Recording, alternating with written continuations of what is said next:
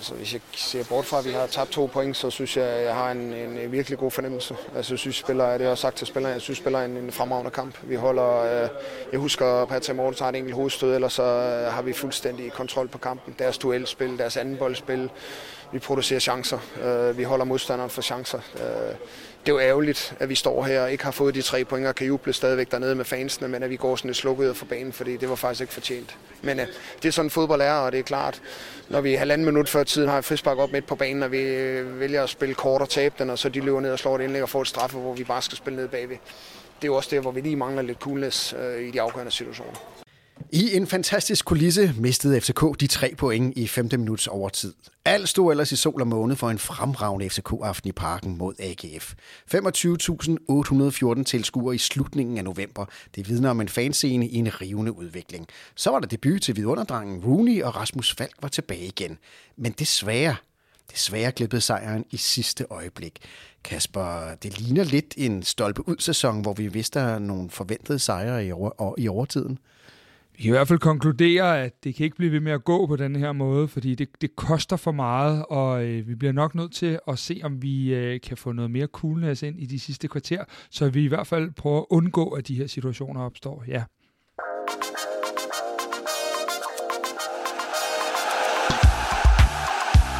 Du lytter til Kvartibolt, en podcast om hele byens hold for alle, der elsker FCK. Værter er Kasper Havgård og Kasper Larsen. Velkommen til Kvartibold for alle os, der elsker FC København, hvor vi i den her udsendelse vil prøve at kigge lidt på AGF-kampen og se, hvad vi kan lære af den. Udsendelsen bliver som noget helt nyt også sendt på YouTube. Videoen kommer dog først ud lidt efter podcasten, men vi lægger et link i shownoterne lige så snart videoen er oppe på YouTube til dem, der lytter i podcasten. Øhm, og hvis du, øh, hvis du ser øh, YouTube-filmen, så lægger vi også et link til podcasten i kommentarerne under videoen, hvis man nu hellere vil have udsendelsen i ørerne. YouTube-videoen den er produceret af fantastiske Victor fra Rescue Productions, der er Klub 1000 sponsor i Kvartibolt. Og hvis du nogensinde får brug for en, der kan producere videoer, så kan vi på det varmeste anbefale Rescue Productions. Der ligger et øh, link i shownoterne til, til Rescue Productions, øh, så øh, ræk endelig ud, hvis I har brug for velproduceret video. Nå, vi skal til kampen i dag. Øh, gæster i dag, det er Cornelius Skabe og Oliver Tolsted Marker. Oliver, du er jo en fast del af Kvartibold-teamet. Øh, velkommen til dig. Cornelius, det er første gang, vi har dig med. Øh, til trods for, at du kun er 15 år, så er du allerede en rutineret herre, hvad angår medieoptræden, når du har været rundt omkring i forskellige podcast. Øhm, hvad er egentlig dit forhold til FCK, Cornelius? Jamen, øh, jeg blev startet med at komme her ind til Derby i 2012 med min storebror, øh, og så er det egentlig bare hængt virkelig siden og blevet mere og mere. Og øh, så har du været lidt rundt omkring her. Hvordan kan det være, at, øh, at en, en god fan som dig lige pludselig er kommet i forskellige medier? Jamen, det startede egentlig bare med, at jeg skrev en øh, mail til Michel fra BT, øh, og kom i noget praktik hos ham, og så har jeg været noget på Discovery. Øh, ja, så har jeg egentlig været lidt rundt omkring. Og Michel, han er jo også en god ven af huset her. Han har været med i et par gange. Nå, men en fornøjelse i hvert fald at have jer med. Øh, vi skal jo tale om AGF-kampen, som øh, på nogle punkter i hvert fald ikke er en, en, en kæmpe fornøjelse. Øh, vi skal se, hvad vi øh, kan lære af den, øh, og hvad der var godt, og selvfølgelig, hvad der var skidt.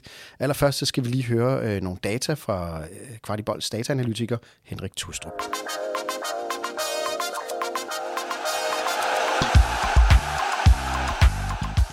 Med fire skud inden for rammen mod to til AGF, hvor det ene var straffesparket, var der overvægt af afslutninger på mål. Dog lykkedes det ikke FCK at øh, vinde kampen. Tager vi straffesparket ud, har AGF 8 afslutninger til en samlet XG på 0,4, hvoraf de 0,2 var i første halvleg. FCKs forsvar giver altså ikke meget vægt til AGF og har lukket godt af hele kampen igennem. Desværre var FCK ikke helt effektiv nok og lykkedes kun med at score et mål på deres 17 chancer. En samlet XG på 1,1 fortæller altså, at FCK var markant bedre til at skabe chancer mod AGF end omvendt. Et skud, på tra- et skud på træværket og fire skud på mål var altså ikke nok til at score det andet mål for FCK. Stor overvægt i boldbesiddelsen til FCK i første halvleg 65-35 blev i anden halvleg til en overvægt i boldbesiddelsen til øh, AGF. Rooney han havde efter min mening en øh, rigtig spændende kamp. Øh, data fortæller 30 berøringer, 12 af 14 præcise afleveringer, to afslutninger, og han havde seks, seks forsøgte driblinger, hvoraf fire var succesfulde. Øh, for mig er det ganske positivt, at den 16-årige øh, han vinder 8 af sine 13 dueller. Til sammenligning så vandt Stage altså i den her kamp kun en af seks øh, dueller. Biel han havde øh, fire nøgleafleveringer, to skud på mål og tre forbi mål, og var altså en af FCK's bedste offensive spillere, som øh, også formentlig burde have lukket kampen med et mål. Ja, interessante data på en kamp, som FCK nok burde have vundet, også når man kigger på dataen, men øh, som vi jo altså ikke gjorde, øh, da vi ikke helt formåede at lukke kampen med, med det andet mål, vi nok skulle have brugt. Men lad os lige prøve at starte et af de steder i hvert fald, som har været rigtig spændende for os fans og for os udefra. Vi starter med en 16-årig debutant, han er lige blevet 16 år, Rooney Bargi. Øhm, Oliver, hvordan synes du, øh, debutanten klarede øh, kampen her? Jeg synes, han gjorde det godt. Altså, det er imponerende, at man er lige blevet 16 år og øh, går ind på banen egentlig sådan forholdsvis uimponeret. Og øh, i sin første duel, der, der udfordrer han, og det er, det er sjældent, man ser det fra en 16-årig. Øh, så meget positivt, og hvilket også øh, dataene øh, fortæller. Men Kasper, øh, vi hørte jo også lige her Henrik fortælle, at øh, i forhold til vundne dueller, 8 ud af 13 dueller har han vundet, øh, hvor Stage kun vandt 1 ud af 6. Han er jo ikke så, så høj, og han er 16 år, men han, øh, han giver den alligevel gas. Rooney gav den fuld gas, og øh, det jeg godt kan lide, det er det der med, at han er meget uimponeret. Øh, han spiller sin chance fra start. Han er godt klar over, at han er en, øh, en, en afgørende type spiller, og det vil sige, øh, der er egentlig ikke så mange digitarer. Han går bare ind og, og udfordrer, spiller sit eget spil. Og øh, jeg må sige, at øh, nu har Oliver og jeg, og egentlig også Cornelius, været ude og se ret mange U19-kampe. Og jeg ved ikke med jer, men jeg har ikke set ham spille så godt i U19-rækken, som han gør i dag. Øh, så på mange måder øh, var han bare... Øh, var bare rigtig stærk og rigtig innovativ i sit spil, og det er en super styrke, fordi det er noget af det, vi mangler. Cornelius, øh, du er selv 15 år, øh, han er 16, Rooney her. Hvordan synes du, han gjorde det i dag? Jeg synes, han gjorde det rigtig godt og spillede meget modent. Øh, hvis man sammenligner med en som Darami, kunne han godt drible lidt for mig i starten, men jeg synes, han var bedre til at spille den af, så at sætte to mand for eksempel, og så spille bolden, inden han mistede den. Og han havde jo også øh, jo altså en kæmpe chance i første halvleg, hvor, han, hvor jeg nærmest troede i hvert fald, at han røg ind der. Han, han kunne godt have scoret et mål. Ja, det kunne han godt. Øh, han spillede generelt godt, synes jeg, og ja, udfordret var ikke øh, kø, synget af kulissen.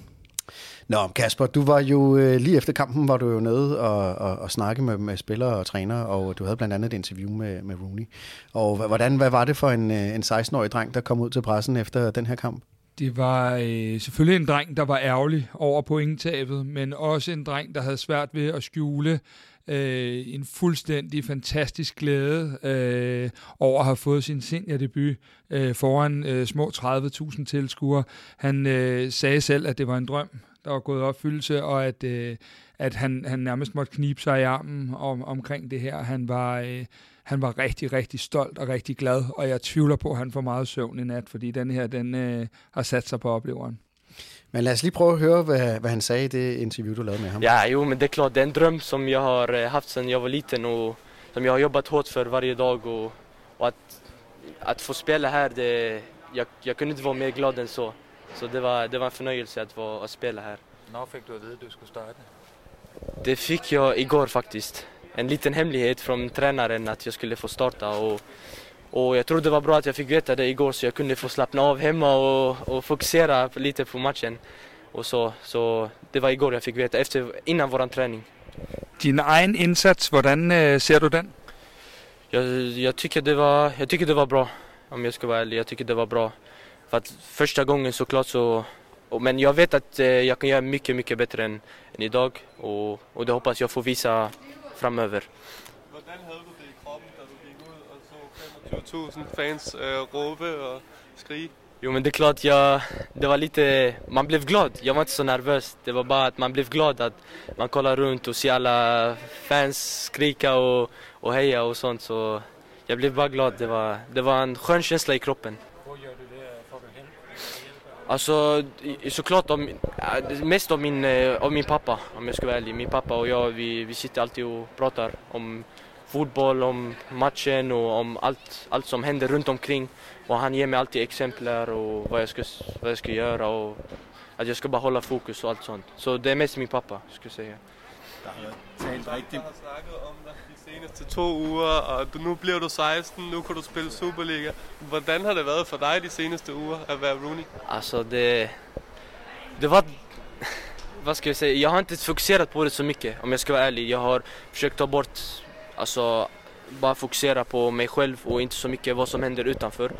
Som sagt, jag, jag och min pappa vi snackar alltid om det och han har sagt till mig att det, det är bättre att bara fokusera och inte tänka på något annat. Så jag, jag, men såklart, jag har hört mycket och sånt, men jag har inte försökt fokusera på det. Så. Har du en idol? Stor anfallare? Alltså Messi, jag alltid, Messi är min idol såklart. Jag, sen jag var liten jag har alltid kollat på hans videos och, och det gör jag fortfarande faktiskt. så försöker lära mig så mycket som möjligt om, av honom. Så det, Hvad, gik der? Hvad tænkte du, da du øh, gik ind i banen og skyder, og så der kommer en øh, AGF-spiller i vejen for et muligt mål? Aj, det är klart, jag var lite, alltså, jag, hopp, jag hoppades såklart att jag skulle träffa målet i alla fall. Kanske det blev mål, kanske inte, men att bli blockerad, det var, jag var inte så glad över det, men, men det, det kommer mer chanser, hoppas jag. Så. Ja, det var en øh, glad Rooney Bargi, øh, som blev interviewet efter kampen her. Øh, I kommer jo alle tre øh, ude på tieren, og I har jo set ham spille. For os andre FCK-fans, der ikke kommer der normalt, har vi jo hørt tale om det her, øh, den her vidunderspiller, den her unge dreng med det ekstraordinære talent. Øh, det var dejligt at få set, øh, Oliver. Øh, du har jo set ham og fulgt ham. Havde du regnet med, at han vil få øh, debut øh, så hurtigt efter sin 16-års fødselsdag? Egentlig ikke. Altså, jeg må indrømme, at øh, den her hype, der er af ham, øh, det synes jeg godt nok er... Den er vild. Øh, når jeg har set ham så mange gange nu på U19 og til træning, så øh, synes jeg næsten, det var et, et for stort pres, han havde på sig, men nok kæft, hvor er han bare øh, dygtig. Øh, og han, hvad kan man sige, takler det fantastisk. Bare øh, det her interview, det fortæller jo, hvor moden han er. Øh, så Ja, altså jeg var ude at se fre- træningen fredag, så der var der et lille hint omkring det. Øhm, så jeg var ikke overrasket over, da jeg så det i dag, men, men øh, han gør det så godt i sin startdebut som øh, næsten 15-årig, øh, lige blevet 16, det er, det er imponerende. Cornelius, hvad er dine forventninger til ham? Du har selvfølgelig også ude på, på tieren og, og set ham. Nu så du ham i kamp i dag. Altså, ser du en kommende fandarling i, øh, i, i Rooney her? Ja, man kan allerede se, hvor, hvor stor hype der er, når han kommer ind, og øh, fansene råber hans navn til opvarmning, så helt sikkert. Det kommer an på, hvor, hvor længe vi kan holde på det, selvfølgelig. Og Kasper, vi skal ikke være nervøse for, at øh, om han kan holde til det, fordi jeg var også lidt med Oliver, det er et, et, et stort pres at lægge på, på en, som ikke har den rutine, at komme ind i et, øh, et park med 25.000 tilskuere i en øh, kamp, hvor der er jo ret afgørende point på, på spil, men det så han jo ud til at løse øh, ret godt. Altså, øh, først så ser vi ham jo på banen i dag løse det, og øh, når man så står lige over for ham bagefter og mærker den modenhed og den øh, stålfaste vilje, han har på og, og ville det her, og, øh, og øh, så, så tænker jeg, at øh, jeg vil ikke være bekymret, fordi hvis I også lægger mærke til det, øh, nu sad vi lige ved siden af, af, af tv også og kunne se, at han jo rent faktisk løber rundt og smiler i rigtig meget af kampen, og de spillere, der allerede så ung en alder, kan nyde det her, så er det ikke et pres, så er det noget helt andet, så er det en, en, en gode at få lov til at, at være med. En lille ting, det er, at når man har set så mange, mange U19-kampe, og skal se ham, eller man ved, man skal se ham i, i kampen i dag, øhm, det er lige før, jeg ikke har set ham spille bedre, end, end det han gør i dag. Det er, det er virkelig, virkelig stærkt. Men Kasper, du sagde jo også, at, at du, du har fulgt dig meget på U19 her, og du synes ikke, du så en Superliga-spiller, når du har kigget her de sidste par måneder? Nej, altså jeg synes ikke, jeg synes ikke han, han, jeg er godt klar over, at vi kan gå ind på YouTube og finde nogle fremragende mål, han har lavet. Øh, øh, også nogle, for at bruge hans egne ord, lidt nogle, nogle, nogle Messi-mål. Øh, men jeg synes ikke, at han har set ud til at have været i det fysiske overskud, hvilket jeg jo egentlig synes var meget naturligt, fordi han er jo Ja, han var jo i hvert fald kun 15 år, da vi så ham på U19 sidst. Så den har jeg haft fuld forståelse for. Men når det så er sagt, så må man sige, at øh, det virker som om, der har været nogle lærepenge at spille det der U19-fodbold, selvom han har været U17-dreng. Fordi øh, i dag virker han jo ikke på nogen måde, som om han har det der øh, fysiske efterslæb, som han jo havde. Og jeg vil så også dertil sige, at nu har, hvor han har trænet mere og mere med de sidste to-tre uger, der må jeg bare sige, der har det set spændende ud. Det har faktisk været bedre, når han har spillet med de voksne, end med de unge drenge.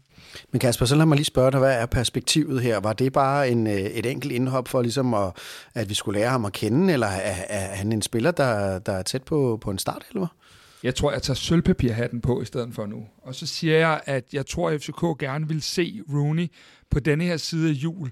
For jeg tror helt faktisk godt, at det kan have noget med en transferkabale at gøre det her. Vi er enige om alle sammen, at vi skulle hente to øh, offensive kanter til vores hold. Og så har der været sat spørgsmålstegn, som vi også gjorde med PC i vores udsendelse på, skal vi hente en sekser, eller skal vi ikke? Hvis de nu begynder at få fornemmelsen af, at Rooney er en spiller, der skal spille en masse i, i, øh, i foråret, vi også har en Sing, som vi jo håber på kommer med efter øh, ferien, jamen øh, så kan det jo godt være, at man vælger at sige, at vi køber en offensiv spiller, og så vi investerer i en sekser i stedet for. Det er bare en sølvpapirhat, men det er måske ikke helt dum. Men hvordan ser I andre, øh, Cornelius, hvordan ser du, ser du, at han har et niveau nu, øh, i forhold til den trup, der er lige nu, til faktisk at være en, en regelmæssig starter, eller i hvert fald spille, eller komme ind i kampene? Jeg tror, man skal passe lidt på øh, at øh, tage det et, et skridt ad gangen. Vi har set ham i en kamp nu, og var han god. Men altså, jeg tror, man har også set måske med Bøving, der var god i starten. Men når de spiller rigtig mange kampe, kan niveauet også dale, og vi har rigtig mange unge, så jeg tror, man lige skal tage det hen ad vejen. Oliver, du får så også lige spørgsmålet her. Altså, hvordan ser du øh, Jes 2 at bruge øh, Rooney fremover her? Altså, øh, kommer han, bliver han en marginalspiller spiller på bænken, eller kommer han til at få sin indhop, eller kan han starte inden? Jeg, jeg er meget enig med de andre. Altså, der er ingen tvivl om, at øh, han også skal, kan suge, øh, suge den her først, og så lige, øh, hvad kan man sige, øh, have den ind under huden, og få nogle flere oplevelser, som indskifter, tror jeg vil være en, en god idé. Øh, I dag så der får han den fra start og gør det imponerende, og det, det sætter jo også et forventningspres yderligere på ham, øh, fordi det, han kommer ikke til at spille lige så godt i, i hver kamp. Øh, så øh, ja, det, øh, jeg er enig med de andre, hvad, hvad de kommer med der. Men en anden detalje, vi lige øh, vi på en eller anden måde lige skal have berørt, det er jo også, at, øh, at, at nu skal folk jo ikke sidde og kigge efter ham på torsdag, fordi han er rent faktisk ikke spilberettet til vores øh, kamp, som jeg ellers havde tænkt lidt tidligere i efteråret, da jeg ikke havde undersøgt det. Der havde jeg lidt tænkt, at det var sådan en kamp, som den Lincoln-kamp, som er på papiret mod en lidt dårligere modstander, at vi måske skulle have set ham for første gang. Men øh, det blev så foran øh, små 30.000 inde i parken i stedet for, det er jo bare, det er jo bare vildt. Men Oliver, hvis vi lige skal gå hans kernekompetencer igennem med det, du kender fra ham, i hvert fald fra uge 19, øh, og det vi, vi så i dag, hvad er det så, han kan bidrage med øh, til det FCK-hold, øh, hvor han kommer ind nu som 16-årig? Jamen, han er jo uforudsigelig, og så har han en, en vanvittig god øh, venstrefod. Øh, I mine øjne synes jeg, han sparker super, super godt, øh, både indlæg og, og spark på mål. Og så øh, er han jo teknisk øh, fantastisk, øh, kan gå begge veje. Øh, ja, hans idol var, var Messi, kunne vi høre. Øh, han læner sig måske lidt op af, af det, og øh, dengang, at FC Nordsjælland havde en spiller som Emre Mor. Øh, Rooney har måske ikke samme fart og mere mellemrumsspiller, øh, men, øh, men de her øh, driblinger, han kan lave, det, øh, ja, dem, øh, dem får vi øh, gavn af. Men han er jo, når du kigger på ham, ja, han er en 16-årig knægt, han er jo heller ikke særlig stor. Han er okay et sæt mm. af statur og sådan noget, men han har vel, altså det, han viste vel i dag, at han, han har i hvert fald fysikken til at spille, øh, spille Superliga. Ja, det synes jeg også. Øh, især han er en mellemrumspiller. Han er ikke en boksangriber, der skal ligge, så det er egentlig, øh, han skal jo helst komme forbi modstanderen. Så jeg tror egentlig det godt, det kan gå. Jeg tror ikke, det er det, der bliver det største problem. Nå, i hvert fald fremragende, og endelig at få set ham, og jeg tror, vi alle sammen er enige om, at han gjorde et, et fantastisk øh, indtryk. Øh, og man kunne også godt fornemme, at øh, tilskuerne var med ham i, i parken i dag, ikke? Det, det er der ingen tvivl om. Allerede for opvarmningen kunne man bare mærke, at, at det her det var noget, folk har set frem til. Øh, men en, en detalje er også, at han spiller på et FCK-hold i øjeblikket, der leder efter X-faktor. Og, og så længe vi leder efter X-Factor, så prøver vi nogle ting. Vi har også prøvet Haraldsson, vi har prøvet øh, øh Boeing mange gange osv. Og, og derfor tænker jeg, at, at, at den X-Factor, han bringer, og den uforudsigelighed, der er i hans spil, gør, at, øh, at vi, øh, vi, vi har brug for typer som, som, som ham. Så hopper vi til den anden kant, i, hvor vi havde Bøving, som jo var en, en aldrende herre i forhold til Rooney. Øh, han er 18 år, så vi havde en 16-årig, og vi havde en 18-årig på hver sin øh, kant, øh, hvilket er imponerende nok i sig selv. Og Kasper øh, Bøving, han, øh, han klarer det ret godt i dag, ikke? Jeg synes med afstand, at det her var William Børings bedste kamp. Øh, det, det er der slet ingen tvivl om. Jeg synes, at han var udfordrende. Jeg synes, at han, øh, han havde lagt noget på sit spil. Jeg synes, at, øh, at, at i det hele taget var vi bare levende på begge kanter i dag. Øh, og, og han havde rigtig mange vellykkede en mod en situationer. Og han lignede noget af det, som jeg i hvert fald ved, og det kan I jo også snakke med om, øh, som vi har set på U19 rigtig mange gange med de der små øh, væver driblinger. Øh, Øh, han mangler lige at få det sidste slutprodukt på, men øh, for mig var han faktisk, og jeg tager som altid gerne tæskene på Twitter, var han faktisk min man of the match for FC København i dag. Men Cornelius, du, du sagde jo det der med, at vi så en Boeing, som klarede sig rigtig godt til at starte med, var faldet lidt i, i niveau. Så du en, en Boeing tilbage øh, som, som noget af det allerbedste, vi har set også? Ja, jeg synes, han havde en lille opblomstring i dag. Øh, især også hans en mod en. Jeg synes, at man har set hans men jeg har set, at han godt kunne aflevere og lave nogle små driblinger, men jeg, synes ikke, man har set den der en mod en, som Darami specielt var rigtig god til til sidst. Der synes jeg ikke, han var så stærk endnu, men det synes jeg, han var i dag, og det var rigtig godt at se. Men Kasper, efter kampen, så var du nede og lavede et interview med Jes Torup, og du spurgte ham blandt andet til øh, Bøvings præstation. Lad os lige prøve at høre, hvad han sagde. Nu taler alle om uh, Rooney, sjovt nok i dag, når han har fået debut, men egentlig kan man så ikke også sige, at William Børing spiller sin bedste kamp i FCK-trøjen i dag? Jo, det er jeg fuldstændig enig i. Uh, hvis jeg lige ser bort fra måske de første 10-15 minutter, så synes jeg virkelig, at han får sat sit aftryk på det, og vi ser nogle af de offensive kvaliteter, han har med hans fart, hans udfordringhed. Uh, så det var, det var rigtig godt at se. Jeg synes faktisk, begge kanter, både Rooney og Bøving, på trods af en alder, var, var, var afgørende i dag i forhold til at sætte deres aftryk imod modstanders bak, så det var godt at se. Ja, det var en glad Storup, øh, også for Børings øh, præstation her, øh, Oliver.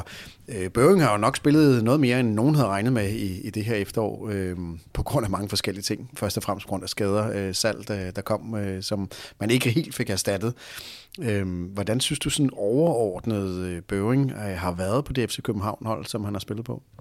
Jeg synes faktisk, øh, han, han startede fint, og så øh, blev han tynget af, at han havde så meget ansvar, øh, og ikke havde den her erstatning. Øh, som han kunne skifte lidt ud med og få nogle indhop, øh, i stedet for at starte inden. Øh, I dag, der øh, imponerer han mig helt vildt. Altså, jeg, jeg tænkte, okay, vi skal over på den anden side af, af julen, før vi begynder at se ham sådan opblomstre igen. Men det her, det var et, øh, et svar på tiltale i forhold til dem, der måske har været lidt kritiske omkring ham. Cornelius, hvad, hvad, hvad, hvad synes du, hvilke, er det, hvilke potentiale ligger der og venter for Bøving på det her FC København-hold? Jamen, jeg tror virkelig, han kan blive en af vores helt store øh, kanttalenter, og også blive skudt afsted for mange penge. Jeg synes virkelig, at hans teknik er god, men med at han kan sparke, og så er han også en rigtig klog spiller. Øh, det gør op for, at han ikke måske er lige så hurtig som eksempelvis Darami. Der er jo også en grund til, at, øh, at øh, hvad hedder det, William og, og så øh, Wahid Fagir er de eneste 2003-årgangen, der spiller og starter regelmæssigt for det danske øh, U21-landshold.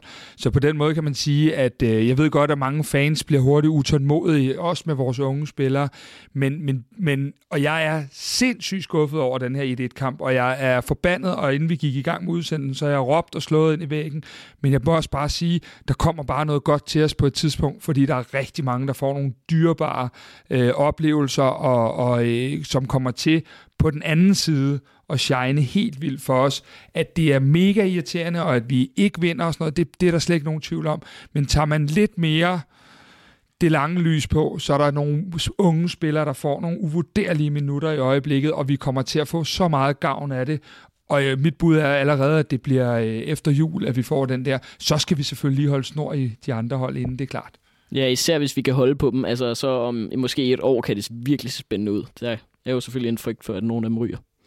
Men Kasper, er det det nye FC København? For man kan sige, det er jo ikke særligt FC København skal spille med så mange øh, unge spillere, som man selvfølgelig udvikler, og man giver minutter, og der er perspektiver i det. Men er det godt nok til øh, at blive til et mesterskabshold? Ja og nej. Forstået på den måde, at øh, nogle af de her minutter er også kommet af nød. Øh, det er der ingen tvivl om, som, som Oliver lige pointerer også før. Øh, så har Børing spillet for meget. Også for meget i forhold til, hvad, hvad trænerstaben rent faktisk synes, at han skal spille. Øh, der er alt for mange af de unge, der har fået for meget ansvar for tidligt, og ikke har haft den backup øh, i form af for eksempel en Rasmus Falk og en Carlos Sækker, som havde været nødvendig for deres udvikling.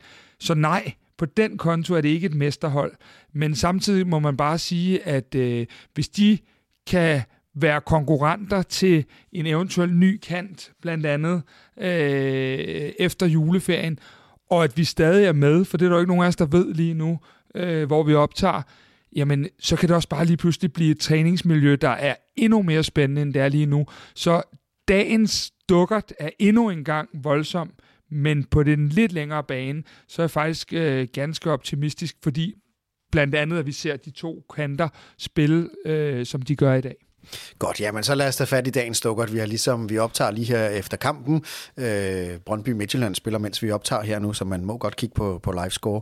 Øh, lige nu står den stadig 2-1 til Brøndby, kan jeg se. Men øh, når man hører den her podcast, eller man ser den her video, så ved man selvfølgelig, hvad resultatet er blevet.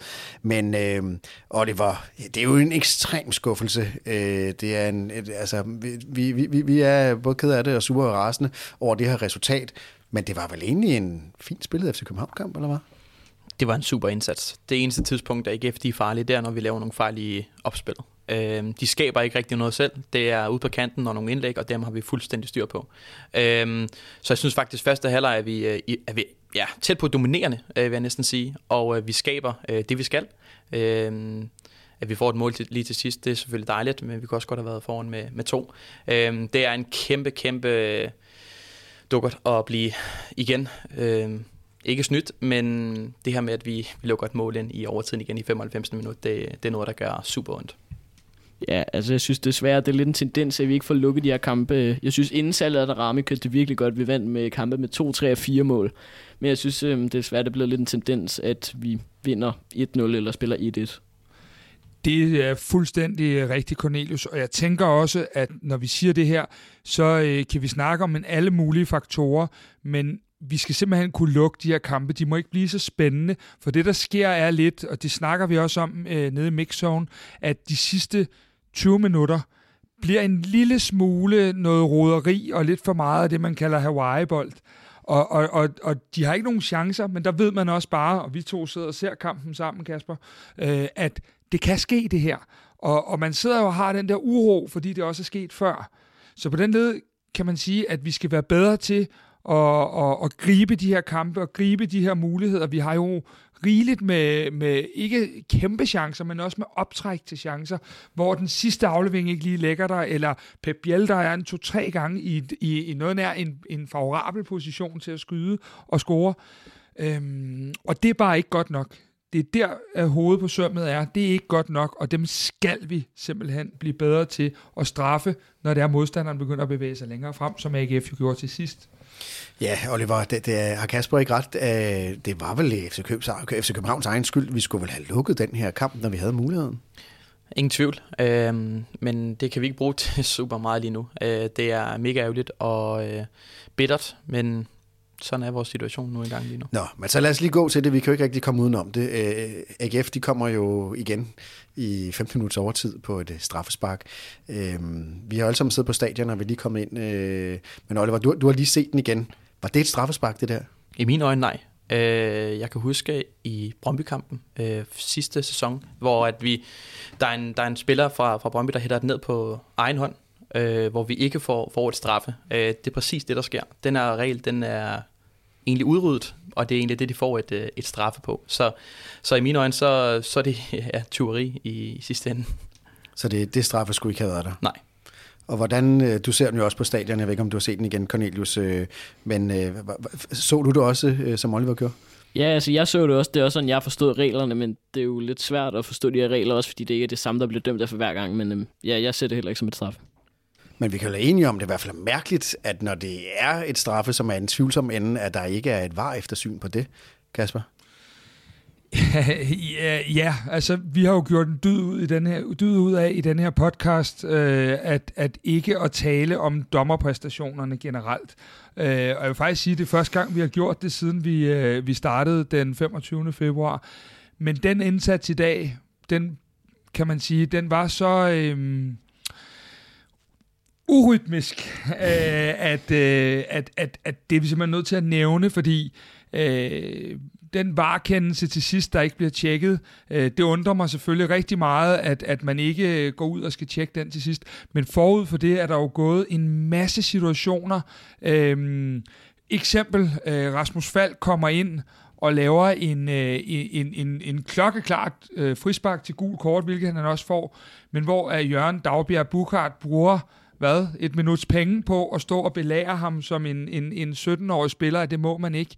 Øh, vi ser øh, Jakob Næstrup, der pludselig får rødt kort ud af ingenting. Vi ser Jes Torup, der får gul. Vi ser Per Vind for gul. Og generelt virker det som noget af det, som jeg i hvert fald personligt har det svært med, at, at, øh, at, at ørerne bliver store og øjnene bliver små. Og det bryder jeg mig ikke om. Fuldstændig enig. Uh, autoriteten i den måde, han kalder spillerne over, øh, den er ikke lige fordelt. Der er et øh, gult kort til, til Hausner, hvor han gør det for, for lang afstand, og Jonas Vind og Rasmus Fald, der skal gå, stå skoleret. Øhm, og i mine øjne så taber han, øh, hvad kan man sige, dommerlinjen efter 6 minutter, da han giver gult kort til Stage, øhm, efter at han mener, at han sparker øh, Nikolaj Poulsen i hovedet, hvilket han ikke gør. Øh, allerede der, så, øh, så er han ikke særlig godt for land, og øh, det, det fortsætter desværre. Men det var jo en samme dommer, som i AGF-kamp sidste sæson på hjemmebane gav os et straffespark efter, at, at kampen var fløjtet af. Var det en, øh, en gave, han, øh, han gav tilbage til oceanerne her? Øh, så skal man passe på, hvad man siger. Øh, men øh, umiddelbart, så, øh, så kunne det da godt ligne det lidt, men øh, det ved jeg ikke, om det er noget, der har været i, i tankerne hos dommeren. Det tror jeg ikke. Nej, der har i hvert fald ikke så meget at ændre på, hvad hedder det, uanset dommerpræstation eller hvad der er sket, så øh, står FC København med et enkelt point efter den her kamp. Og det er vel øh, det mest øh, skuffende. Altså, det, det er vel, man kan sige, at vi har jo haft flere uafgjort kampe, og parken er ikke længere et fort, og man kan tage herfra, øh, uden at vi nærmest øh, har en chance på mål. Men i dag, øh, Cornelius, det, det, var vel, øh, de, det var vel en trepointskamp her, vi skulle, vi skulle vinde. Ja, 100% også, fordi at nu begynder Midtjylland at smide point. Jeg ser, hvis de heller ikke vinder over, over Brøndby i dag. De tabte sidst, ikke? Så vi er nødt til at hænge på nu, så det ikke, at vi render og spiller uafgjort i overtiden endda. Ja, vi kender som sagt ikke helt resultatet af, af, af Midtjylland mod Brøndby, men, men 2-1 til Brøndby lige nu. Kasper, øh, hvis vi lige hiver ud af kampen her og går ind i, i, i guldduellen der, øh, ser du helst, at vi vinder ind på Midtjylland, eller er du bange for at kigge nedad mod øh, et Brøndby øh, og Randers, der kommer bullerne bagfra? Hvor er du bare øh, et venligt menneske, at du ikke lige giver vores gæster den i stedet for. Altså, hjertet siger jo selvfølgelig, at Brøndby skal tabe hver eneste kamp, de spiller en fodboldkamp. Det er sådan, vi er, eller jeg i hvert fald er opdraget, og det står jeg gerne ved. Men jeg bliver nødt til at sige, at øh, lige her, der tror jeg, hvis vi kan få lidt samling på tropperne i Superligaen, øh, som det jo begynder at se ud til med, med en eventuel Brøndby-sejr og en, en, øh, en øh, hvad hedder det, Randers-sejr i dag også, jamen så må vi sige, at så er det til vores bedste, hvis det er, at, øh, at, at, vi, øh, at, vi, at vi får samlet tingene, fordi til foråret har jeg en rigtig stærk tro på, at vi ser bedre ud, både med efter et transfervindue, men også, som vi var inde på før, med de spillere, der får noget værdifuld erfaring lige nu. Så jeg ser det lidt som vores fordel, hvis det er, at, øh, at vi har flere hold samlet, at vi kan være det bedste hold i foråret. Ja, jeg er enig. Øh, også især hvis OB kan vinde i morgen, altså, så bliver det virkelig samlet. Men jeg tror, at man skal passe lidt på med, og jeg har selv også tænkt tanken, men det der med, at vi kan fikse det på et transfervindue, fordi det tror jeg også, man troede lidt sidste år. Øh, det er sværere, og så kan det for andet år i træk måske være et mesterskab, der er billigt til salg. Man plejer i hvert fald ikke at være vintertransfervinduerne nødvendigvis, der ændrer det helt store, men vi havde jo PC-studiet her forleden dag. Øhm, vi lægger et link i, shownoterne, hvis man er interesseret i at se eller høre den udsendelse. Øh, Kasper, og der sagde han jo, altså vi spurgte ham direkte, bliver det her transfervindue afgørende for guldet? Og så sagde han jo, alle transfervinduer er afgørende for guldet, men, men måske især det her for FC København. Ja, men han sagde også noget andet. Øh, med, med et lille smil på læben.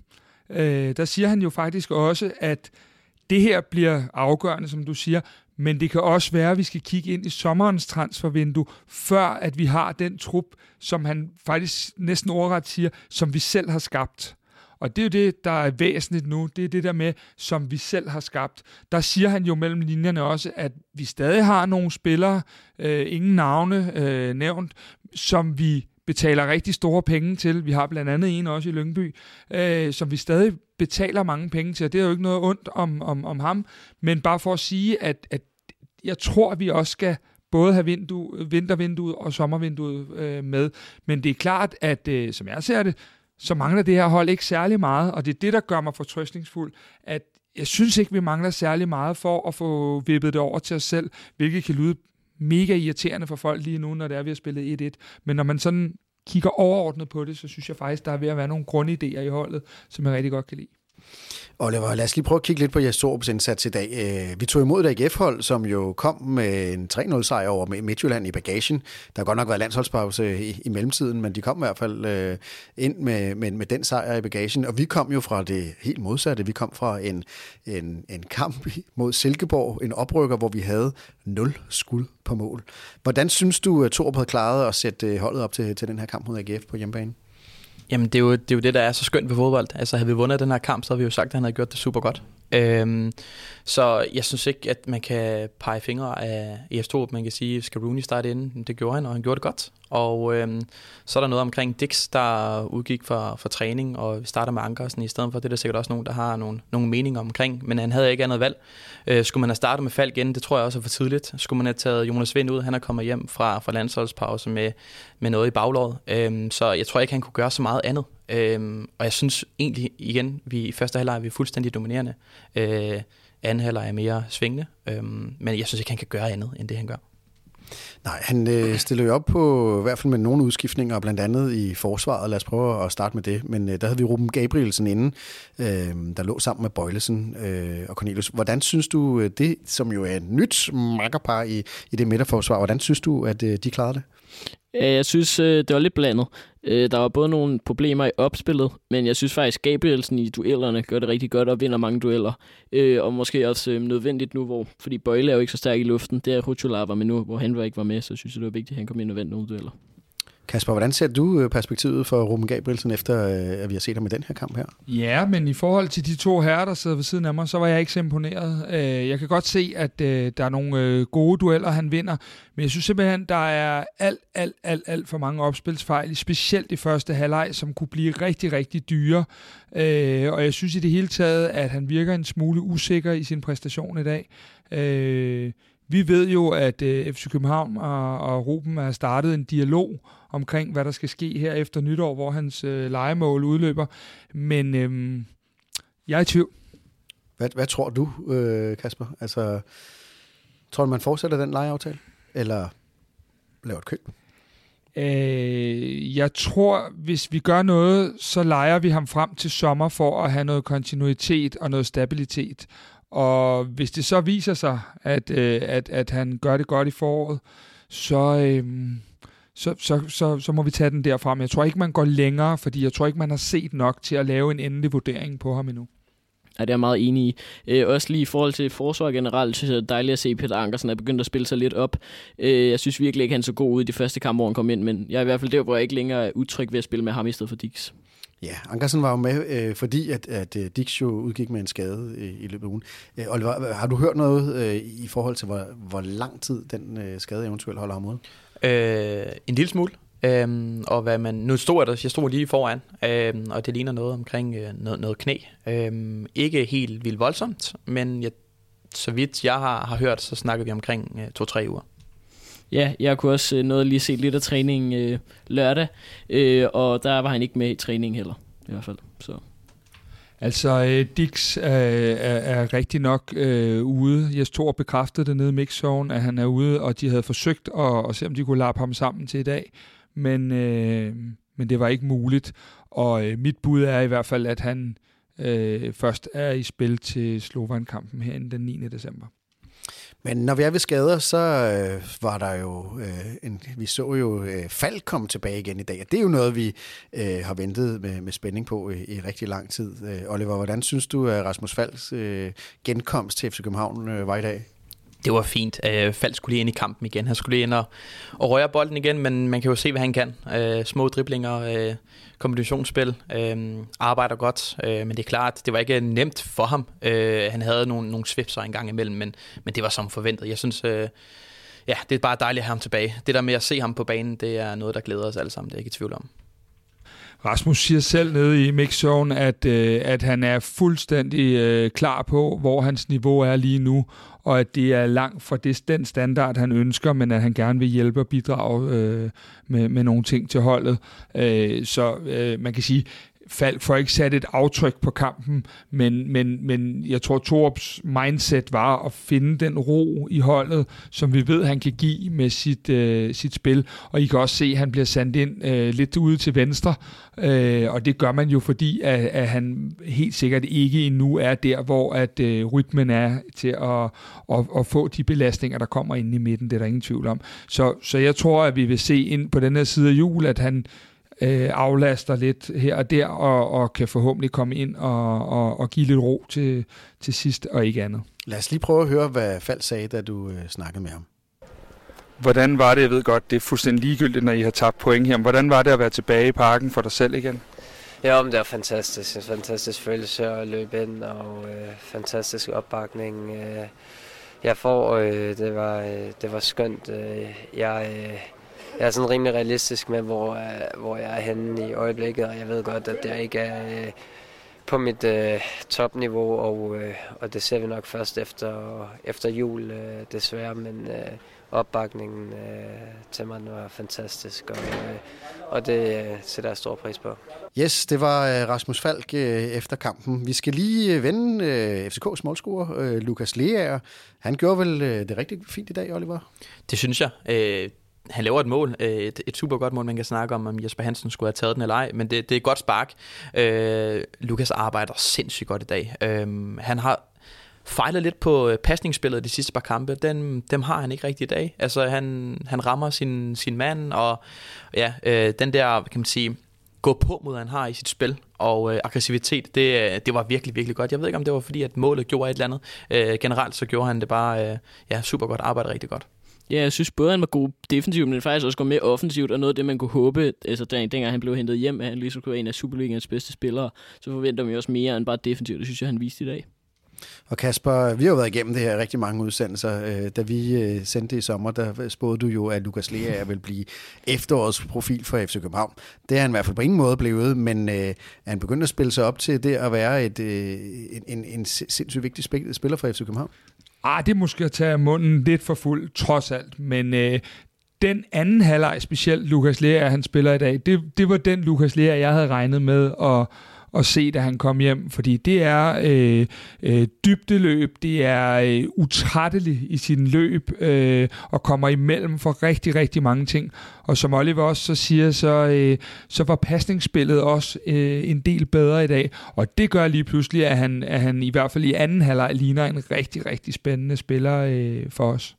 Men hvad tror du, det kommer til at betyde for Lea, når hvis vi nu siger, at Falk kan, kan begynde at spille øh, kampe igen? Hvor, hvor, hvor skal han ligge, og hvad betyder det for hans øh, position på, på midtbanen? Ja, i, øvrigt både ham og Stage, kan man sige.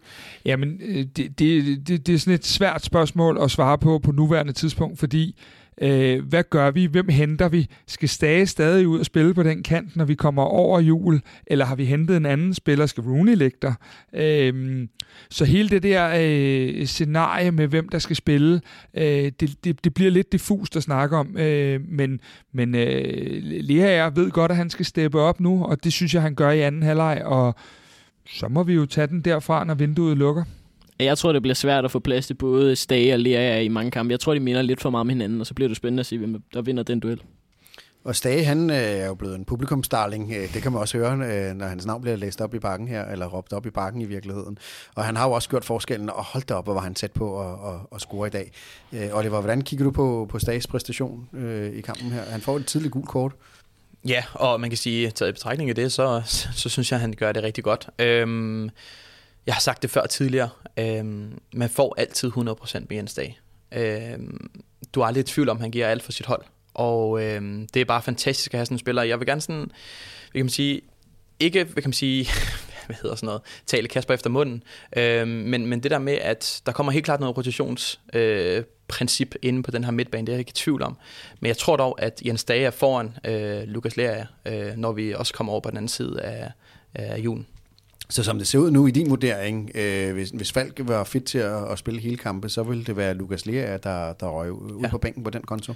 Ja, umiddelbart. Man kan sige, det er jo hvis vi, Stav vil helt sikkert spille en kant, hvis, mm. øh, når Rasmus, øh, hvis han var klar. Mm. Øh, men henter vi en kant, så, så er jeg ikke i tvivl om, øh, at øh, det bliver Stage og, og Falk ind på midten. Og så har vi jo ikke set meget til vores islandske guldfugl. Vi har jo flere guldfugle men 18-årige øh, Isak Bergman Johansen.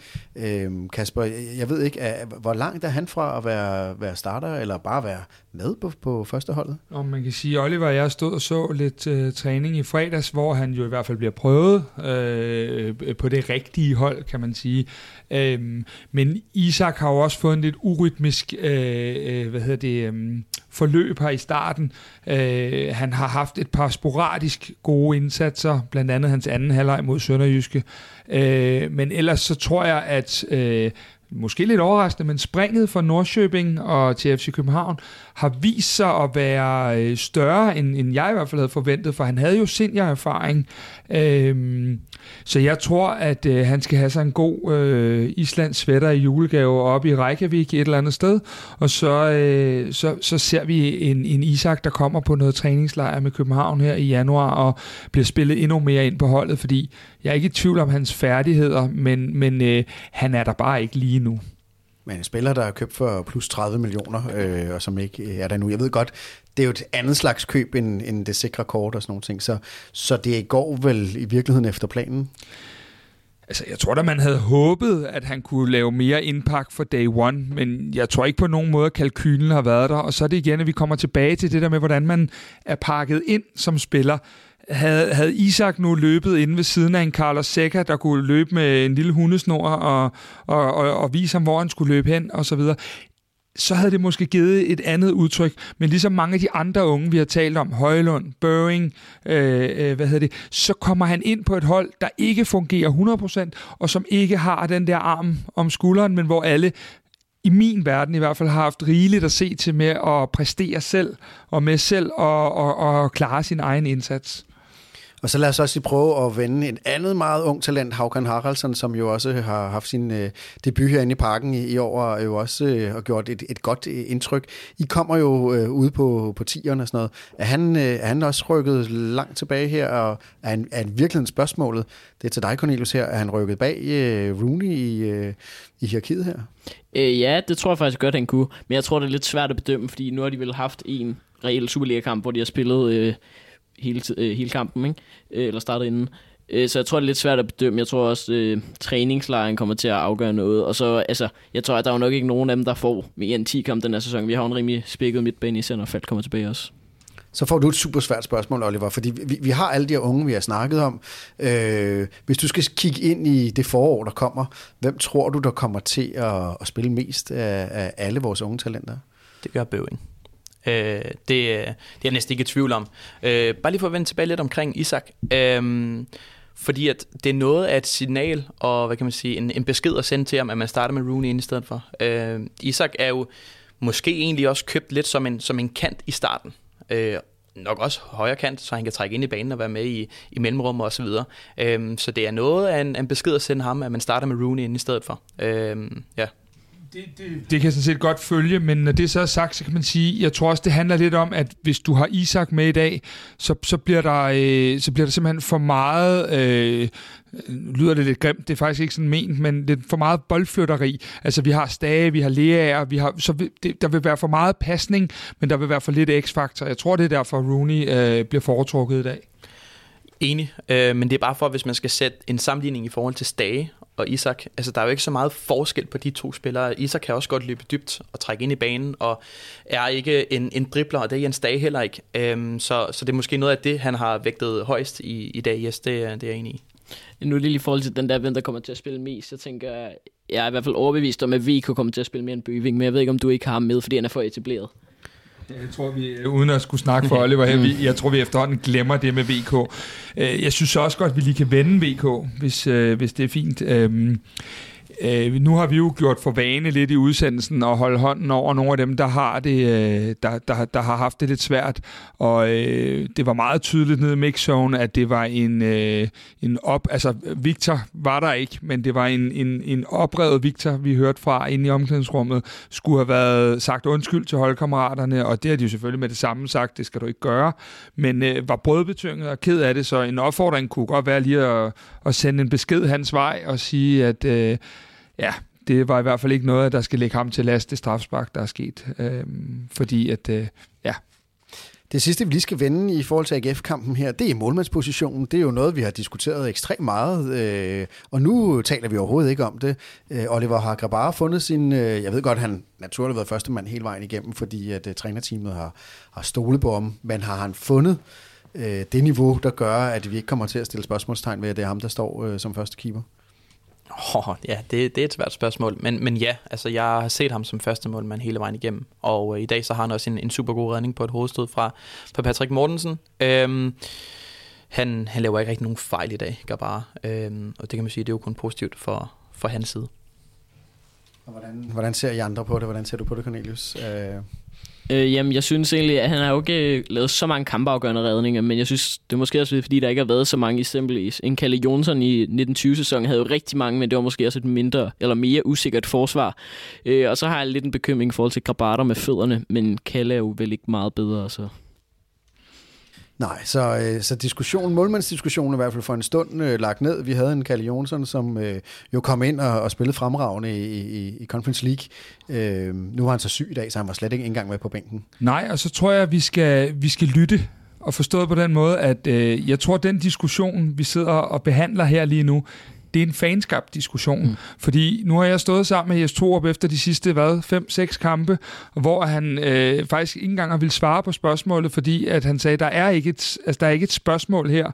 bare er 100% vores første målmand, og øh, det kan jeg ikke se skulle blive lavet om, som tingene er. Så jeg tror meget, det er noget, vi i fankredse har skabt, og ikke øh, noget, der egentlig overhovedet har været tema for trænerteamet.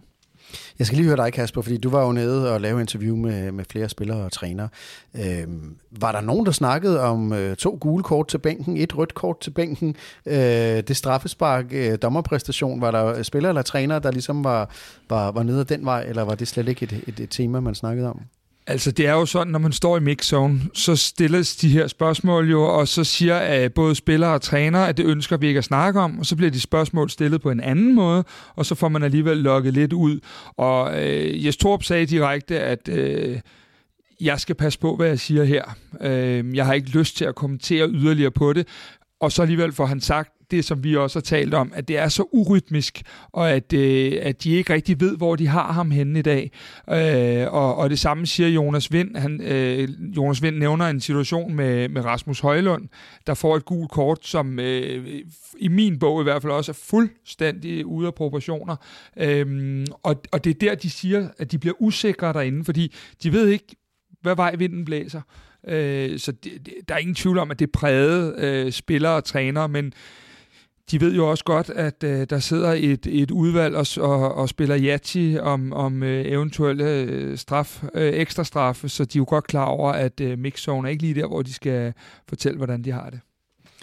Godt, det øh, runder kampen af mod AGF. Der skulle have været tre fremragende point ind på kontoen, men øh, som desværre kunne endte som et enkelt point. I har jo øh, alle sammen her i ugen op til kampen jo været ude på tieren, følger FCK tæt, I ser, hvad der sker. Øh, der er jo begyndt at lave lidt om i det, Cornelius, her, fordi øh, den sidste træning her, kampen, øh, den sidste træning inden kampen lørdag, den var lige pludselig lukket. Ja, og øh, det er egentlig noget, jeg har været rigtig glad, glad for, og synes, vi skal være rigtig glade for i en europæisk storklub historisk set, øh, at vi har så åben øh, en klub, hvor man kan tage over i træning øh, dagen inden kamp. Øh, men det er også noget, jeg synes, der er ærgerligt, at vi begynder at udtage truppen kun fire timer før kamp, at der er lukket træning. Vi blev smidt væk øh, 15 minutter ind i træningen i går, der begyndte at komme vagter øh, til træningerne. Det synes jeg er lidt ærgerligt. Hvorfor tror du, de gør det? Jamen, det må være for at holde på øh, nogle taktiske hemmeligheder, eksempelvis. Måske at Rooney starter i dag. Men jeg synes stadig, det er ærgerligt, når vi er, skal være Nordens største klub, og også føler vi selv, at, at, at det er tilfældet. Kasper, øh, vi er jo i dialog med klubben nogle gange, fordi når du er ude øh, på træningsanlægget, så kan du altid se, øh, hvordan, du har i hvert fald hidtil kunne se, hvordan øh, startopstillingen vil være. Øh, og den giver vi selvfølgelig ikke væk, øh, for klubben beder os om at, og ligesom at holde kortene tæt til, til kroppen, så vi ikke øh, giver noget væk øh, til, til modstanderne. Men hvordan har du det med, at man ligesom har lavet om i, i den måde, man kan følge træningerne på? Det er jo en debat, der har kørt et par måneder øh, på de sociale medier, Øh, og jeg har tænkt så det knæde omkring, hvad jeg egentlig synes om det. Øh, og man kan sige, øh, jeg er todelt forstået på den måde, at øh, jeg har det faktisk rigtig fint med, at man først udtager truppen på dagen. Det gør næsten alle europæiske store klubber lige nu. Øh, så den del af det kan jeg egentlig godt forstå, at øh, der kan faktisk også ofte være nogle, nogle små ting, der gør, at man ikke rigtig ved, om, om X, Y eller Z spiller kan spille. Øh, når det så er sagt, så vil jeg sige, der hvor det måske korthuset falder lidt for mig, det er det der med, at der skal udtages trupper fire eller fem timer før med 19 og 20 og 21 mand. Der falder det lidt for mig. Det, det, det forstår jeg ganske enkelt ikke. Øh, udtage den fire timer før, det lever jeg med. Men, øh, men, men det der med, at, at, at, at der er 19 mand i dag, ja, Dick spillede ikke, og Ankersen spillede jeg tror ikke, at David havde øh, grebet øh, alt meget anderledes an, og i hvert fald er, det, er vi nede i så små marginaler, at den time, David har til rådighed øh, fra 15 til 16 i dag, der skal han nok få, øh, få fortalt sine spillere, at det er nummer 22 og ikke nummer 2. Men det er vel også en lille smule omsonst at lukke træninger, når man har et træningsanlæg, der ligger midt i et øh, boligområde, hvor, øh, hvor Gud og hver mand, der bor hvad hedder det, lidt højere op, i hvert fald kan stikke hovedet ud og, og, og se, hvad der sker. Ja, altså det er det jo. Øh, altså, man kan jo ærge sig lidt over, øh, at, at, øh, at, at banen herinde er så tilpas skidt, at de ikke bare kan lægge træningerne herinde i parken, fordi for mig vil det nemlig være det mest naturlige, at man hver lørdag trænede herinde i parken, og, øh, og, og derefter udtog en, en 18-mandstrup, som blev offentliggjort søndag kl. 10. Det var den vej, jeg sådan tænker vil være det mest logiske, for jeg forstår godt, at man har nogle, eksempelvis øh, nogle standardsituationer og sådan nogle ting. Det forstår jeg godt, at man gerne vil forsøge at holde hemmeligt, fordi øh, det kan være point, der er afgørende for klubben. Øh, men når det så er sagt, så kan det hele i den store bogle, øh, når vi lægger det ned, godt komme til at blive en lille smule for småt øh, til, til en klub af vores størrelse. Øh, så jeg synes, man skal prøve at og som klub at, at tænke den igennem i forhold til det, Cornelius siger, og finde et eller andet mindset, der gør, at vi både kan bevare vores hemmeligheder, men også øh, stadig kan, kan ranke ryggen i, i forhold til, til det. Ja, og klubben er jo i sin fulde god ret til at gøre det, øh, og der er jo ikke noget, vi kommer ikke til at stå og demonstrere mod det eller noget. Vi synes bare, det er ærgerligt, øh, men de har jo fuld ret til at gøre det. Yes, det var kampen mod AGF. Det var noget om åbne og lukkede træninger i FC København. Nu skal vi øh, runde det her af med at lige snakke om perspektivet for sæsonen. Fordi nu er kampen øh, mellem Brøndby og Midtjylland er, er lige blevet færdig, kan jeg se her. Og øh, vi hentede altså i sidste ende et enkelt point øh, ind på Midtjylland. Øh, Oliver, øh, det var vel, selvom det kan smerte, at Brøndby vinder, så var det vel det bedste for vores mesterskabschancer, at vi, øh, at vi ikke satte mere til i forhold til Midtjylland? Ja, det er der jo ingen tvivl om. Øh, man kan sige, jeg, om, om Brøndby vinder eller ej, det, øh, jeg vil hellere koncentrere mig om, om FCK. Det, der bare irriterer mig, det er, at nu har vi mistet to point mod Silkeborg. Vi har mistet to point mod AGF i dag, og øh, det betyder, at vi egentlig kunne have været på øh, lige fod med FC Midtjylland. Øh, så det er selvfølgelig rart, at Midtjylland ikke vinder, men det, der irriterer mig allermest, det er, at vi ikke vinder og tager, henter endnu mere ind på dem, når de alligevel øh, taber deres kampe lige nu, øh, Midtjylland. Men er vi, øh, er vi stadig mesterskabskandidat øh, med det her resultat? Ja, det, det synes jeg. Altså fire point, det kan hentes meget, meget hurtigt. Øh, jeg synes, vi har en svær kamp næste gang mod, mod OB, hvor jeg mener, at Midtjylland har Vejle ude, som jeg tror, de nok skal vinde. Så Ja, jeg, jeg sælger den for, hvis vi er fire point efter inden, øh, inden jul, så, øh, så, er jeg, så er jeg tilfreds. Men øh, Midtjylland har Vejle, som du siger, det lugter lidt af, af tre point, og vi har en rigtig svær øh, kamp i, i, i Aalborg. Men, øh, ja, lige ja. præcis. Altså, ja. det, det må man sige. Der er ingen tvivl om, at vi ja. har en, en svær ja. kamp, end, end de har. Vi sad for et par kampe siden, øh, hvor jeg spurgte, der var fire kampe tilbage af, af sæsonen, og så spurgte jeg, hvor mange... Øh, point FC København vil, vil få, og du sagde syv point.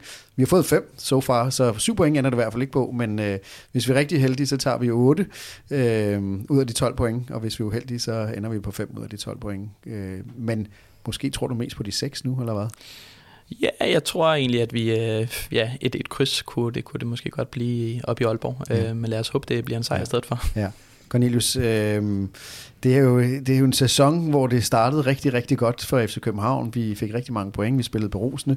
Så har det været rigtig svært her den sidste halvandet måneds tid, øh, hvor man måske begyndte at miste lidt troen på, at vi reelt var mesterskabsudfordrere. Hvordan ser du på FCK's mesterskabschancer, sådan som resultaterne har formet sig i dag? Jamen, jeg kigger lidt i forhold til pointstit de sidste øh, 7-9 sæsoner, hvor det ligger omkring 2,2 for en mester, omkring 70 point. Og hvis vi skal op på 70 point, nu har vi vel 30 efter i dag, så skal vi have 40 de sidste 16 kampe, hvor vi har fået 30 af de første 16. Ikke? Så vi kan godt nok til at have mange, ellers så skal Midtjylland til at tabe noget mere. De har jo vel 34 efter i dag.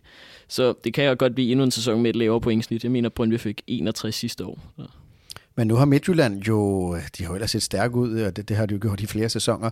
Men nu har de jo altså tabt to kampe i, i streg, altså 3-0 til AGF, og så taber de 2-1 til, til Brøndby her. Det, vi kunne jo håbe på, at, øh, at de også lidt var ved at miste øh, den gode form, der gør, at de oftest øh, skaffer tre point i alle kampe. Ja, 100 procent, og det synes jeg også, man er begyndt at kunne se. Altså, de har set lidt, øh, man var lidt bange for øh, tidligere på efteråret, at de var usårlige. Øh, men det synes jeg, man har set, de ikke er nu. Det, det, jeg bare kan være lidt i tvivl om, er, jeg kan stadig, stadig svært ved at se os vinde i Herning, og vi er vel stadig øh, to kom tilbage et derovre, ikke? Jo, så...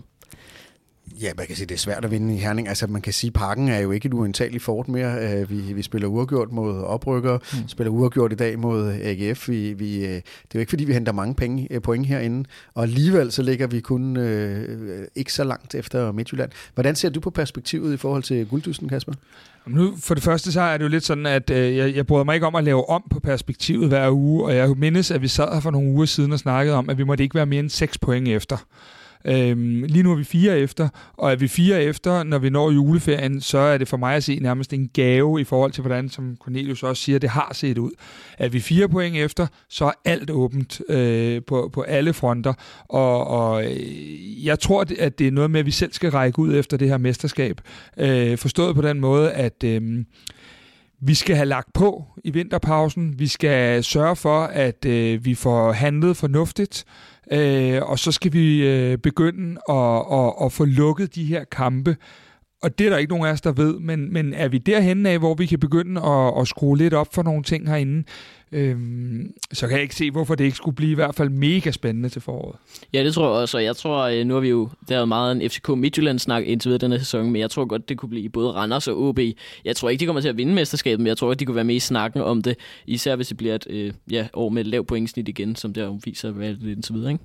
Jeg tror 100% sikkert, at det er en guldduel mellem FC Midtjylland og FC København, og ingen andre. Det var godt. Det øh, lukker øh, kampen og diskussionen om kampen med AGF og, og hvad hedder det, FCK's perspektiv her. Vi øh, skal lige vende det sidste punkt, som er noget, vi jo altid plejer at have, og det er øh, ugens Delaney, øh, Kasper. Og øh, hvem er den, det går til i den her uge? Ja, men den her uge var det jo en, en no-brainer. Det var den letteste ugens Delaney, der er givet længe. Øh, hvad hedder det? Inden i vores øh, Facebook-gruppe har vi jo en masse dedikerede mennesker, som øh, gudskelov har store hjerter med i det her også. Og øh, der var bare en, der udmærkede sig lidt ved, øh, og han hedder Jeppe, for øvrigt. Tillykke Jeppe. Øh, hvad hedder det? Han udmærkede sig jo ved at simpelthen stå for at samle øh, penge ind til blomster til Luther Singh, og øh, hvad hedder det, vi formidlede så kontakten til klubben, og så øh, har han øh, været inde og, og afleveret de her blomster, som så er blevet videregivet til Seng, og Seng har responderet rigtig flot på det, og været rigtig, rigtig glad for den opbakning, som han måske ikke har mødt så meget endnu i København, at der var nogen, der tænkte på ham. Øh, så derfor er der ingen tvivl om, at øh, Jeppe er en suveræn vinder af ugens Delaney for et stort hjerte og handling bag ord. Ja, og jeg synes, det er vigtigt, at vi støtter ham. Han har virkelig haft meget modgang, og nu har der været rygter om, hvorfor han er indlagt. Det synes jeg ikke, man skal spekulere så meget i, før man ved det 100%. Øh, så det synes jeg ikke, man skal påvirke, og jeg synes, vi skal prøve at starte på en frisk med ham efter jul. Og man kan sige, at hans agent har i hvert fald været ude og sige, at han har haft lidt ondt i, i, i sjælen. Øh, og man kan sige, der, der hjælper det i hvert fald ikke, hvis øh, hele FCK-fansbase står og råber øh, efter ham, han ikke er god nok. Så vores opfordring er i hvert fald selvfølgelig, øh, vi, vi står bag vores spillere. Det gør vi uanset, øh, hvordan de klarer sig, uanset hvilken kondition de er i. Øh, så øh, ja, kæmpe, kæmpe thumbs up øh, for, for at samle ind øh, og, og vise opbakning øh, til ham. Det skete jo igennem vores Facebook-gruppe, så hvis du ser den her udsendelse, eller hvis du lytter til den, og du ikke er med i Kvartibolds Facebook-gruppe, så er der alt mulig grund til at melde sig ind. Der er en øh, kvalificeret debat øh, omkring, hvordan man, øh, øh, hvordan man, hvad, hvad man ser omkring FC København, øh, og hvad der er spændende at diskutere. Og så lige her til sidst, så skal vi jo også øh, takke alle de mennesker, som... Øh, faktisk øh, støtter Kvartibolt, ikke blot ved at lytte eller se eller være med i Facebook-gruppen, men øh, der er jo også en, en kanal, hvor man kan være med til i, i en crowdfunding og støtte øh, det arbejde, der bliver lavet her, både med øh, penge til teknik og tid til at lave det. Øh, du har givet penge, har du ikke det? Ja, det har jeg. Synes jeg, man skal jo støtte sådan nogle projekter. Jamen, det, er jo, det er jo fantastisk, øh, en, en 15-årig dreng, der kommer her og er med til at, at, give en lille skæv hver eneste måned. Tusind tak for det. Øh, også tusind tak, fordi du kommer her og hjælper os med at blive klogere på klubben. Hvis man har lyst til at være med i det her, øh, der er allerede rigtig mange mennesker, der har været inde og give penge, og det er vi jo meget, meget taknemmelige for. Det er, det er rørende. Så ligger der et link i shownoterne. Øhm, og jeg kan se her, at du har lagt den her op. Der er i hvert fald 74 mennesker, der har været med til at støtte so far, og du er en af dem, så tusind tak for det. Og tusind tak for jer alle sammen, fordi I var med i dag til at gøre os klogere. Tak til dig, Oliver. Selv tak. Tak til dig. Selv tak, tak fordi jeg måtte komme. Selvfølgelig, og selvfølgelig også tusind tak til dig, Kasper.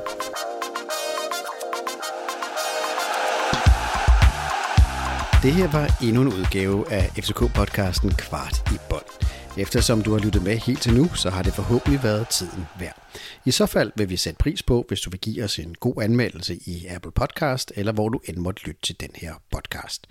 Hvis du er ny lytter af podcasten, så skal du huske at abonnere på os i din podcast-app, så du aldrig går glip af nye afsnit. Vi er også meget interesserede i at vide, hvad du synes om podcasten, og hvad vi kan gøre for at lave en endnu bedre podcast. Der ligger et link i shownoterne til et spørgeskema. Det tager kun et par minutter at udfylde, og det betyder alverden for os. Der ligger også et link til vores Facebook-gruppe, hvor vi forsøger at skabe en nuanceret og værdifuld debat om FCK. Og så er der også et link til vores nyhedsbrev, hvor vi samler op på interessante historier og perspektiver om FCK. Det er blandt andet her, at vores dataanalytiker Henrik Tystrup skriver meget detaljerede analyser af FCK's spil og FCK's spillere.